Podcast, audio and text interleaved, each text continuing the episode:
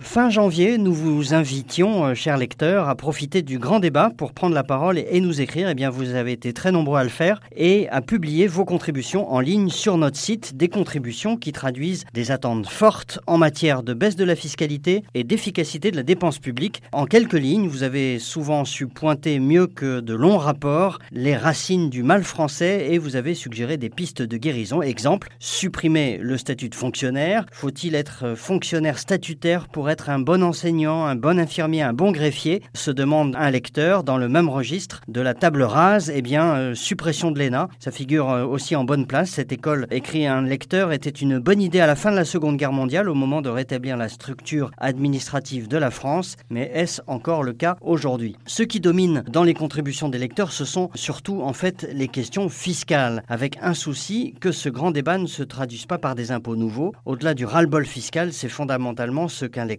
appelle le rapport qualité-prix de l'impôt qui pose problème, à savoir ce sentiment de payer beaucoup pour des services publics qui ne sont pas ou qui ne sont plus à la hauteur, ce qui pose la question de la réforme de l'État et de l'ensemble de la sphère publique que les gouvernements successifs, y compris l'actuel gouvernement, n'ont jamais su traiter avec l'énergie nécessaire. C'est aujourd'hui un des grands enjeux de la sortie de ce grand débat. Alors ce grand débat a été un réel succès, 1,5 million de contributions sur Internet, 16 000 cahiers de doléances dans les mairies. Aucune autre grande démocratie moderne ne s'était lancé dans une telle aventure, mais enfin, le risque existe qu'il en sorte des mesures seulement symboliques. Or, en France, on le sait bien, les symboles prennent souvent le visage d'un impôt. Il n'est qu'à voir euh, les idées qui ont circulé ces derniers temps au sein même d'ailleurs de la majorité. Raboter les niches fiscales, par exemple, taxer davantage les plus grosses successions, alourdir l'impôt sur la fortune immobilière qui vient à peine d'entrer en vigueur, créer une nouvelle tranche d'impôt euh, sur le revenu. Bref, dans un pays euh, champion de la pression fiscale et de la dépense publique, on attend tout de même autre chose.